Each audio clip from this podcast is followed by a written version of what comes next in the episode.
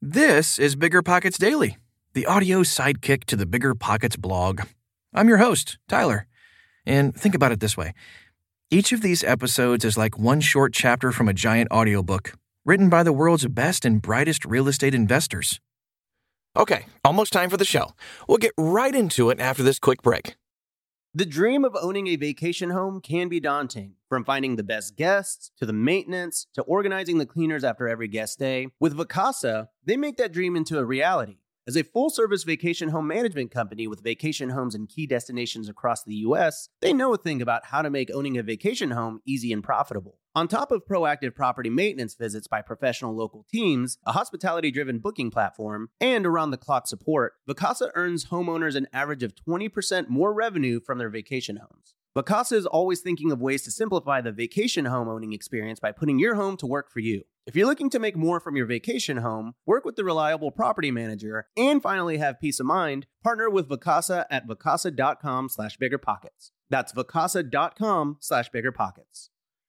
This show is sponsored by Airbnb. Did you know that a long time ago, before I ever started my real estate business, I turned one of my first primary residences into an Airbnb? And that's the extra income that I needed from Airbnb that gave me the confidence to go out and work for myself and eventually quit my 9-to-5 job. And now I have dozens of Airbnbs all over the country. I've even partnered up with the old David Green on a recent property in Scottsdale to take our portfolio to the next level. And of course, we host it on Airbnb. But you don't need to be a full-time real estate investor to start on Airbnb. As a matter of fact, I was self-managing 10 properties while working my 9-to-5 job, so I know anybody can do it. Think about it this way. You're looking for extra income and going on a vacation. Wouldn't it be great to rent out your space and let your property pay for itself while you're gone? I did this one time. I pitched my wife and my roommate, because we were house hacking, on the idea of renting out our home, and it paid for all of our expenses on a trip to Mexico City. So go and give it a try. It might just change your life, just like it did mine. And I really do mean that. Your home might be worth more than you think. Find out how much at airbnb.com/host.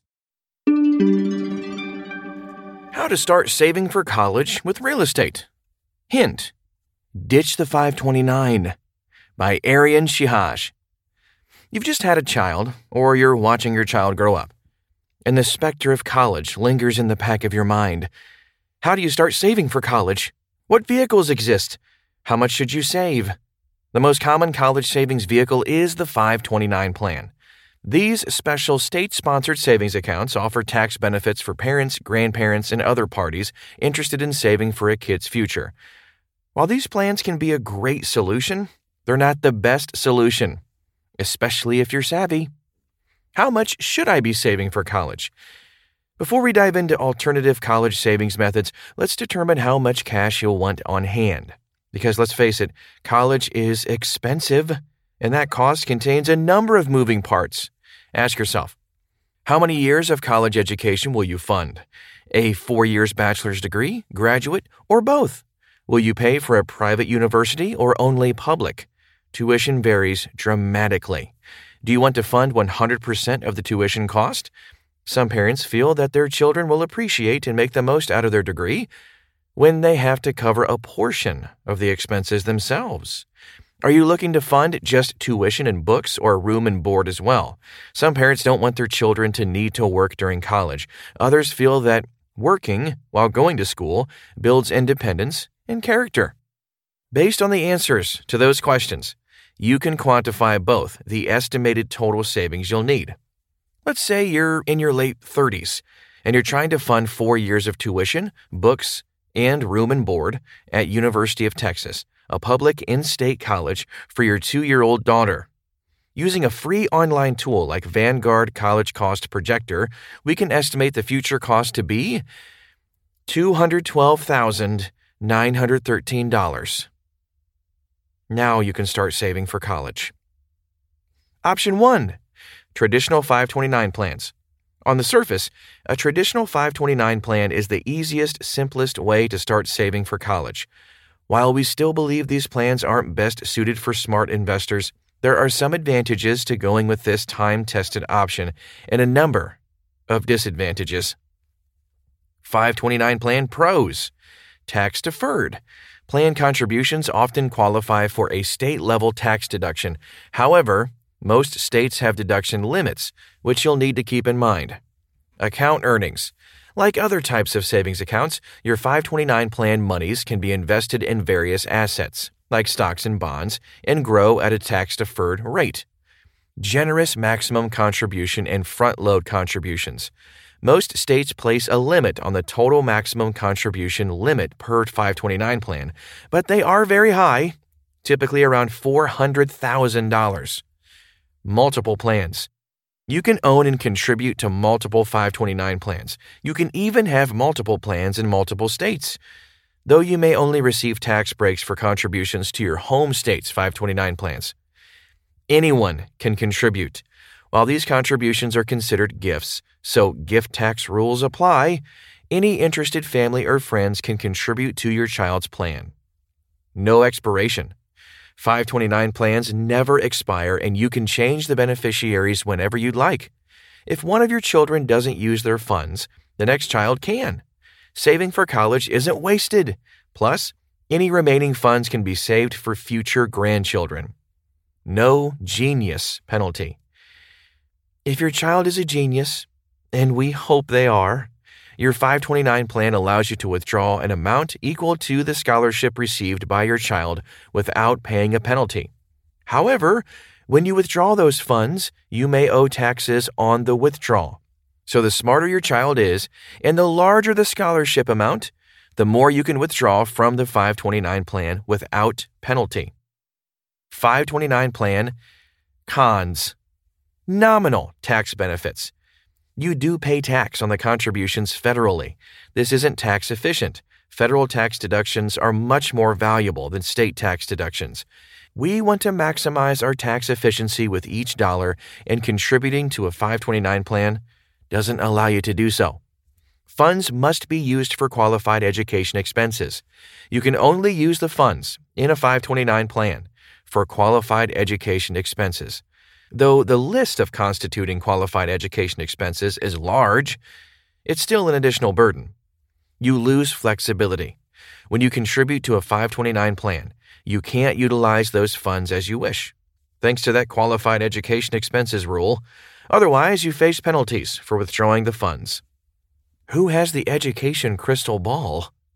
No one knows what higher education will look like in 10 to 15 years when your children go to college. And we have no real idea how much or how little it will cost. Why lock into something that looks good today, but may be archaic when and if your children go to college? Your child may not go to college. What if your child decides not to go to college? You're up the creek without a financial paddle. Option 2. The earmarked asset strategy. With this strategy, you acquire a property and earmark it specifically for the purpose of funding college tuition. This property is part of your real estate portfolio, but it doesn't contribute to other financial goals except funding college tuition. First, use its positive cash flow and other savings from your disposable income to pay off the mortgage by the time your child starts college. Then, liquidate the property your child's freshman year. If done correctly, you can fund all 4 years of college at that time. Earmarked asset. College savings case study. Let's walk through the numbers.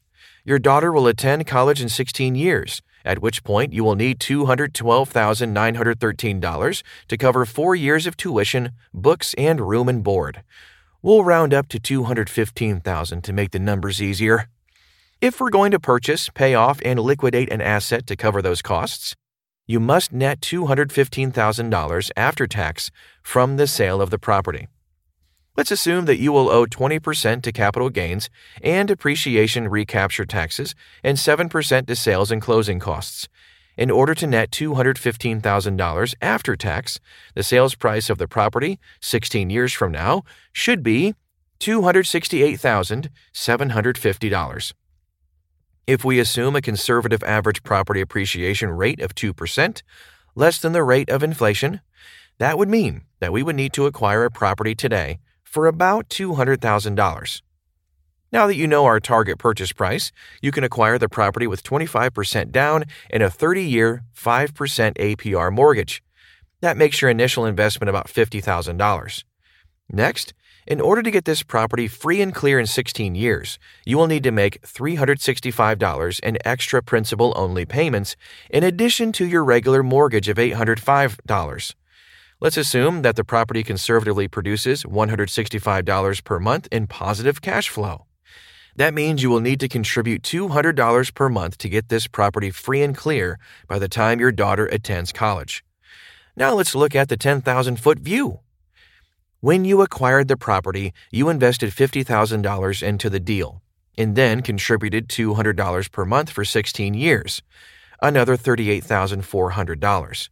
Ultimately, you invested $88,400 to fund $215,000 worth of tuition cost. Without exposing yourself to the bipolar whims and sequence of return risk of the stock market. Option 3. The cash flow as you go strategy. If you don't want to earmark a property specifically for saving for college and you plan to build a substantial real estate portfolio, try this strategy, which involves funding college tuition from your balance sheet. Here, you look at tuition cost as an annual expense funded from your income statement. For instance, the cost of tuition for year 1 is $46,124, year 2 is $48,430, year 3 is $50,851, and year 4 is $53,394. You build a portfolio that produces the required income to cover the tuition expense in each of the 4 college years. The principal difference between this and option 2, after you fund college, you still own the assets. Let's start with that average cost per year, $49,500. Assuming a free and clear 6% yield and a conservative 2% property appreciation rate, we need to acquire a portfolio worth $600,000 now and pay it off in 16 years. By the first year of college, it should be worth approximately $825,000. Again, assuming a 25% down payment on those purchases, we're looking at around $150,000 in capital required to build this portfolio and deploy this strategy. This scenario doesn't just solve college tuition, but your whole financial picture. If we can build a real estate portfolio that can fund $50,000 a year for tuition, we also create $50,000 in passive real estate income toward your retirement income goals. Option 4. Hire your kids. Behold, the better college savings plan for you and your child. Hire your kids. You can deduct payments to folks you employ. And who says those folks can't be your kids and they can't start saving for college super early? When you hire your child in your business, you get to pay them for services rendered and subsequently deduct those payments on the federal and state tax levels. Again, each dollar we pay our child qualifies for a federal and state tax deduction. That's already a better start than a 529 plan. Does your kid have to file a tax return?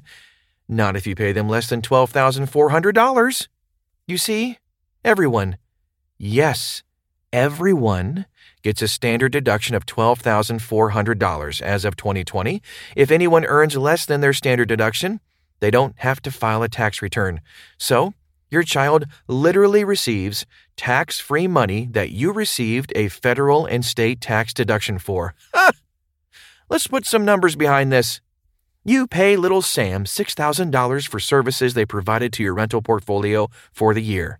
Your federal tax rate is 33%, and your state tax rate is 8%, so your total tax savings on this $6,000 is $2,460, or $6,000 times 0.41. Your child receives the entire $6,000 tax-free. Okay, so we've paid our child. What's next? We open a Roth IRA in the name of the child. Since you are the fiduciary of the child's bank account and the Roth IRA, you will direct a $5,500 contribution into their Roth IRA. The cool thing about Roth IRAs, you can always withdraw the contributions tax and penalty-free. When your child turns 18 and goes to college, they will have a large amount of Roth IRA contributions to pay for their college experience, even if those expenses aren't qualified. There are also likely to be earnings in the Roth IRA by the time the child goes to college, which can't be withdrawn without penalties unless they are a qualified distribution. However, a first-time home buyer can withdraw $10,000 and not pay taxes or penalties. Drawbacks and cautions. If this method results in a passive loss, you may lose the tax benefits, but that loss will become suspended, so you will be able to take advantage of the tax savings at some point in the future. You also need to develop a job description for your child and make the case that you were either going to perform the child's work tasks yourself or hire another person to do it. We recommend working with an advisor on this. The money that you pay your child must actually hit their bank account and stay in their bank account or retirement account. You can't use that money personally or move it to your bank account. This is called tax evasion, which means fraud. You also likely can't pay your one-year-old for rendering services to your rental portfolio. But maybe you can pay your one-year-old for modeling. When the HGTV stars bring their young children on the shows, do you really think their children aren't being paid for their modeling services? If the HGTV stars have a smart accountant, you can darn well guarantee they are using this method. Other clever college tuition hacks. Looking for additional brilliant college tuition ideas? Try these suggestions before Junior enrolls. 1. Take a deeper look at 529 plans. Yes. We've said that 529 plans aren't the best solution for savvy investors, but maybe you appreciate the simplicity of saving for college with a dedicated account for each child. Here are 529 plan tips and tricks you may not be aware of. Multiple accounts in multiple states. You can set up accounts in several states, and you don't have to combine them either. Contribute without kids. No kids yet? No problem. Because you can add or switch beneficiaries, you can set up an account before you even have children, or the moment you see that plus sign on the P stick. Too graphic? Sorry. 2. Take advantage of the $2,500 tax credit. While we're talking tax benefits, this is a big one and can definitely help if you didn't start saving for college early.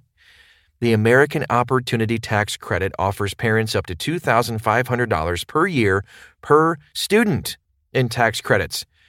Remember, tax credits come directly off your tax bill, as opposed to tax deductions, which only come off of your taxable income.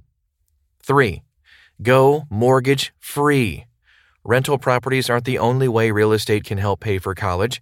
Consider this more conservative approach. Put extra money towards your mortgage so that it is completely paid off by the time your children start school, explains certified financial planner Matt Becker of Mom and Dad Money. You get a guaranteed return at the interest rate of your mortgage, and paying it off frees up significant cash flow that can be used towards college expenses or any other savings needs you have at the time. Instead of writing the check to your mortgage lender every month, you can write it to Junior's college. That may not have you leaping into a spontaneous celebration dance, but it's better than choking down the cost of both, right? 4. Research grants and private scholarships. Everyone is familiar with academic and athletic scholarships doled out by colleges, but the bucks don't stop there. Grants are generally need-based aid provided by either federal, state, or local governments, or even by the college itself. Read more here about state standards for need-based grants. Private scholarships are a different animal. Most often, they are offered by private entities such as foundations, nonprofits, and for-profit companies. These are usually merit-based rather than need-based. But here's the thing. There are thousands of them, and they can be quite niched and obscure. So, even if the college doesn't offer a scholarship to your handstand hopscotch champion, the Hand-Walking Hopscotch Association of America might. These can be fabulous compliments to what you've been saving for college. However, the trick is finding the right scholarship. Get help from Next Gen Vest, which offers free mentoring and help with finding scholarships. And try out Scolly as well. 5. Negotiate with the college. Everything in life is negotiable, right? If your child isn't offered the keys to the campus with a huge scholarship, challenge the college on it. Remember, the FAFSA application doesn't include all of your expenses. Additionally, colleges look at last year's tax return, which may not reflect your current finances. Sit down with your child to write a formal appeal letter from your student, making a compelling case that the college should reconsider offering aid. It never hurts to talk about how good a fit your child is for the college, and vice versa, and why they want to go there, despite generous offers of aid from other schools.